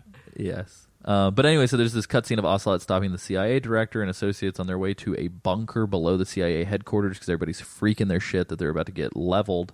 Um, and uh, and they're going down there with their half of the Philosopher's Legacy in hand, and Ocelot just fucking shoots them and takes it, and essentially says that he wants to con- he wants to end the Philosophers and continue her dream, which is alluding to the boss. So we begin to see. Um, it's interesting to see. It's interesting that it took so many fucking games for all of the pieces to kind of come together, but it very much so becomes a people who want. It becomes two camps that both want to embody the boss's vision for peace. One camp thinks that that's through manipulation of information and control, and the other camp thinks that it's like complete and absolute freedom and like a soldier state. And it's it's kind of weird too. Uh, I'll drop this little bomb on you. It's almost like they're all right because if you think that the bot like it's loyalty to yourself or it's loyalty to your own principles and values by pursuing that no matter what those principles or values are you're essentially doing i think maybe what the boss wanted so Yeah, and they're both kind of nightmare hellscapes when they're taken to their extremes. Totally, yeah. Which is what like Solid Snake kind of embodies in the series, which is like mo- like moderate and like reason and like a little bit of everything. Because I feel Mm-hmm. like if if if uh the patriots represent kind of like guys you kind of went too far with the like information control and like manipulation to keep people in check behind the scenes. Uh big boss is also technically a fucking ruthless terrorist by the time he ends his reign. Um so yes if there's one takeaway it's that both sides are kind of insane but um, but yeah, so at the end, Snake is totally cool, and uh, he just does his thing. It's kind of the way that it ends with Peace Walker as well, which is kind of like gonna go find my reason to keep fighting, and walks into the sunset. Because I feel like nobody knows how to tie up a big boss story until until Yeah. the end. Um, but yeah, and then we get our credits, and we get our obligatory post credit sequence, which is uh, Ocelot uh, Ocelot on the phone with an informant, and uh, Ocelot says he doesn't want to be, or yeah, and Ocelot's telling the informant that he doesn't want to be used anymore, and uh, essentially Ocelot agrees that he is down to help with this genome project on the conditions that Big Boss can join, so that they they can become the Patriots altogether. Um, and MGS4 will spill the beans on who the fuck all these Patriots are because Yeah. you you know all of them and you know all of them by name by now. Spoiler alert. But but yeah, so I just kind of wanted to cap us off here at the end with just some miscellaneous information and things that kind of tie things into other games. Um, we already talked about Portable Ops being developed as sort of Metal Gear Online spinoff. Um, this is the first Metal Gear title in the entire canon where we don't see Snake actively smoke on screen. Um, but Snake does mention ordering cigars at one point. Um, you also can't smoke; like there's no smoking item either. Um, and I believe that this game is rated teen, and I wonder if that is part of it. Um, Naked Snake uh, does not set off. If you don't set off any alerts, you get the codename uh, Tsuchinoko, which, if you guys remember, is the weird chody like magical snake from MGS3. Um, and if you can, if you can beat uh, Portable Ops Plus on any difficulty without setting off the alert mode, uh, you get a feather and a picture and the Tsuchinoko codename at the end. Uh, Portable Ops, not Plus. Sorry. Um, and then, fun fact for UK listeners, and please let us know if you know otherwise. Um, copies of this game got all the way to the UK retailers when it came out. However, they were missing the age rating stamp on the box art from the BBFC, and so the game had to be sent back and reprinted. Um, and so the game was delayed by uh, like a few weeks um, in the UK because Would, of would it. have scarred the children. This Yeah, uh, story of s- children soldiers and all of that. Yeah, exactly. Because you you see the man with the M16 on the cover, and you're like, "This is a kids game." Let's, let's get this. Um, but yeah, so let's really quickly. I'm just gonna super fast speed through this. Um, Metal Gear Solid Portable Ops Plus, uh, developed by Kojima Productions, published by Konami, PlayStation Portable, PlayStation Vita, came out September 20th, 2007 in Japan, November 13th, 2007 in the United States, May 20th, 2008 in the EU because the world hates Europe, um, and 2009 digitally worldwide. Um, uh, MPO Plus is a standalone expansion. Uh, it primarily focuses on multiplayer. Um, we talked about that for the most part. Um, it adds a lot more uh, squad mates that you can recruit, including like famous NPCs that we've seen throughout the games, but also just kind of more general faces. Um, there's new items, multiplayer maps, new game modes, and uh, just kind of expands the systems from the original. Um, you can transfer your squad from your original MPO save to MPO Plus. Uh, story mode has been replaced with Infinity Mission Mode, which is a series of challenges, uh, both in the old and new maps. You can play as young Roy Campbell, MGS2 Raiden, MGS4 Old Snake, and MGS3 Johnny Sasaki, um, which is fun. Um, and there's a ton of nods to the other games because uh, you can recruit Arctic genome soldiers from MGS1. There's a female Ocelot unit soldier variant that you can only get through the uh, kind of Pokemon Go esque system that Nick uh, mentioned earlier. Um, and there's MGS2 uh, like terrorist Gurlukovich guys that you can recruit. Um, and you can actually fight in the Metal Gear Rex arena from MGS and a whole bunch of other fan service. Um, I believe that you can also get like Meryl Silverburgh and stuff like that. I like to imagine that if you play as Johnny, you're just stuck in a bathroom. Like you're Yeah. just that's all you do. That's your mission.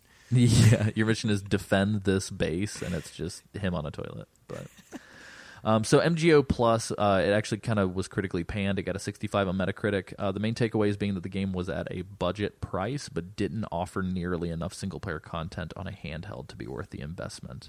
Um, and lots of folks said to save your money for MGS4, which was right around the corner when uh, M- MG MPO Plus was released.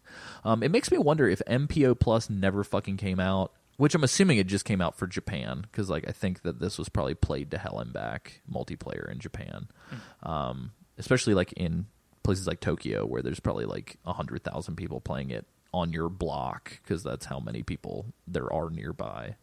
Um, but it would appear that if they hadn't made this plus edition that they probably could have done what you and I were talking about which would have been like a PS2 port or something For sure. I mean, I'm a, I'm a huge Metal Gear San- Solid fan, and I never played this game. Like I was already on to other things, um, so you know I can't imagine that there's a lot of people um, stateside that really got into this. So, fun fact: uh, by the time I played the original Portable Ops on the PSP, I actually bought this first. I bought Ooh. first because I thought it was like, well, I thought it was like the main game plus shit. Because like, hence the name Plus. I was like, oh, this is like a director's cut version or like Persona Three FES edition or whatever. Um, and so I bought it, and then I remember thinking, where the fuck is the single player in this? Well, and Um, and before this, even before this show, I asked you which should we play? Should we play Portable Ops, Portable Ops, or Portable Ops Plus? Because I'm gonna get one for the Vita, uh, so I can play along. And um, that was the first time you told me that Portable Ops Plus was something different. I figured it was just like a subsistence or substance edition with all those extras. So Yeah, but nope. And I think at release it was like twenty bucks. So for me too, it's like I remember. I think the store that I was working at at the time, we didn't have a copy of Portable Ops, um, but we had Plus, and I was like, oh, it's twenty bucks, brand new. Like I'm just gonna get this. And then I remember taking it home and being like, are you fucking kidding me? Like what did I just pay for? Um, uh, but I believe I did uh, talk one of my coworkers into buying it, and I think we played with the multiplayer a fair amount, which is actually where my multiplayer hands-on has come from. So I don't think I ever played the original Portable Ops multiplayer ever. Um, but this was kind of fun. It kind of feels like a SOCOM or just one of those third-person kind of like there's like a lock-on feature for the multiplayer battle, which makes it kind of fun because you're just kind of locking on and kind of shooting from the hip. Um, but again, it's kind of limited. I don't think there were any bots or anything either, so you kind of had to play with people, which was frustrating. But but yeah, guys, that's been our episode. Uh, it's been a little bit of a long one, but uh, we were tricked by Portable Ops accidentally being a 12-hour game. Um, super fun game if you have a Vita or a PSP and you like Metal Gear and you can deal with some of the frustrations and hiccups that we talked about. Um, the story is cool and I think it's worth playing through. Nick, what's your kind of final verdict on this game? Is it is it worth it? Is it a rental? Is it watch it on YouTube? Like what what would you recommend? Mm, I would recommend probably first and foremost if you're tight for cash, watch the YouTube. Um, I had a lot of fun with it. Uh, I'd say I'd say it's worth a play if you're looking to kind of get that Metal Gear itch scratched. Uh, it's it's a it's a decent game once you can get past the controls, but definitely play it uh, on the Vita uh, versus the old PSP. for sure. Which unfortunately, until they put out Acid on the eShop or PSN store or whatever the hell it's called, um, I still think Acid One and Two are fun games. But unfortunately, I can't I can't recommend those to people because it requires like you purchasing an entire system and then hunting these games down. Um, so, but yeah, so Portable Ops is fun. Uh, it's pretty good. Uh, kind of set the bar pretty high for portable Metal Gear, and Peace Walker fucking blew it out of the water. So, That's true. yeah, uh, portable portable Metal Gear games are actually really good. I just realized. I think all 4 of them, I guess five of them plus kind of sucks, but all four of the solid, like the main ones, uh, they're great. Like there's nothing to complain about. Like I like them a lot, um, and I think that's more than you can say for most series that kind of make the portable transition. So. Um, but yeah, so that's been our show. Um, just to kind of give some plugs for the network real quick before we sign off. Um, if you like what you're listening to, you can go to geekti.me for more information and more uh, content. Uh, you can also check us out on YouTube. Uh, it's just Geek Time Network and Facebook and Twitter. Um, also Geek Time Network um, or SoundCloud.com slash Geek Time Network uh, to leave comments, like the stuff, uh, embed links wherever the hell you want. Write a shitty blog about us and embed the episode there and talk about how horrible we are. I don't care. Um, uh, also, please leave a iTunes rating and review if you like the show. We love to hear from you guys. Um, you can also send an email to Alessio. That's A L E S S as in Sam I O at geekti.me. Um, and uh, love to collect your stories. You can hit us up on Facebook, send us Facebook messages. Um, and likewise, too, you can go to patreon.com slash geektime network. And for as little as $5 a month, uh, you get episodes a day early, um, some bonus content. Uh, we're going to have some exclusive blog posts uh, soon. Um, and likewise, you get added to the Slack where you can speak to other cool members of our little family like Nick and uh, all of the hosts from this show, except for Isaac, who doesn't like to socialize on the internet, apparently. Um, but yeah, so that's kind of been our show. You can check me out on Twitter at AC Summerfield. Are there places that people can go to check you out online, Nick? Uh, yeah, they can email me at nafreda, F-R-E-D-A, at gmail.com uh, if you want to discuss anything Metal Gear or video game related uh, that we talked about. Um, I will also be co-hosting a show alongside the legendary Cameron Hill uh, called Grindcore, which is an, an RPG podcast. Uh, again, it's going to be in that book club format. Uh, we'll be covering some of your favorites as well as others that you might not be as familiar with. Uh, but our first episode will be covering Chrono Trigger. I would encourage you to play that game and join us soon uh, for your listening pleasure. Yeah, I'm personally I'm super excited to hear what you guys have got cooking up. So it's going to be good. Sweet. Well, awesome. Uh, so yeah, if you have any thoughts on Portable Ops or Portable Ops Plus, please drop us a line. Um, we are, I think, so. so last episode when I said we might have to take a break for a week, um, and then I decided to edit in that I was going to be doing this Portable Ops episode with Nick. Um, I believe that we might actually have to cash that favor now and take a break next week because Sam is going to be traveling, and I want to make sure that Isaac has enough time which I fear he has not been given enough time to finish Metal Gear 1. Um, so it will be myself, Cameron, Sam, and Isaac two weeks from the release of this episode uh, discussing Metal Gear 1, and then we will be discussing Metal Gear 2, Solid Snake, or Snake's Revenge. And then uh, doing just an entire wrap up episode on these old games um, before we dive into Metal Gear Solid 4 proper, which I'm excited mm. about. So, but yeah, so next week we're taking a week off, but week after that we begin retro Metal Gear playthroughs. So if you have any comments, notes, um, stories, anything about the original Metal Gear, um, we're going to be playing the MSX version. But if you have notes or comments about the NES version, feel free to write in with those. Um, and we'll be playing Metal Gear 2, which is a mobile Japanese port of the MSX game. Uh, but both of these are pack-ins with the uh, Metal Gear Solid 3 HD collection remaster, um, so you can play along with us. Um, I'm going to strictly recommend that if you're playing Metal Gear Solid 1, play with a goddamn guide in your lap, or do what I did the first time I played, which is have a YouTube like speed run pulled up on a computer as you play. Because um, there were literally moments of that game where you are tasked with finding a hidden wall and the only way to find it is to literally go through the entire game and punch every fucking wall until this mystery wall opens. You are um, not lame for using a walkthrough in that yeah, game. That's like, what we're yeah, that's what I'm alluding to is like I would recommend the guide or else you're going to not finish the game out of frustration. Um so but yeah, so that's been our show. Um Nick, I'll give you the honors, my friend. What can the audience at home remember? Comrade, it's just a box. Just a box.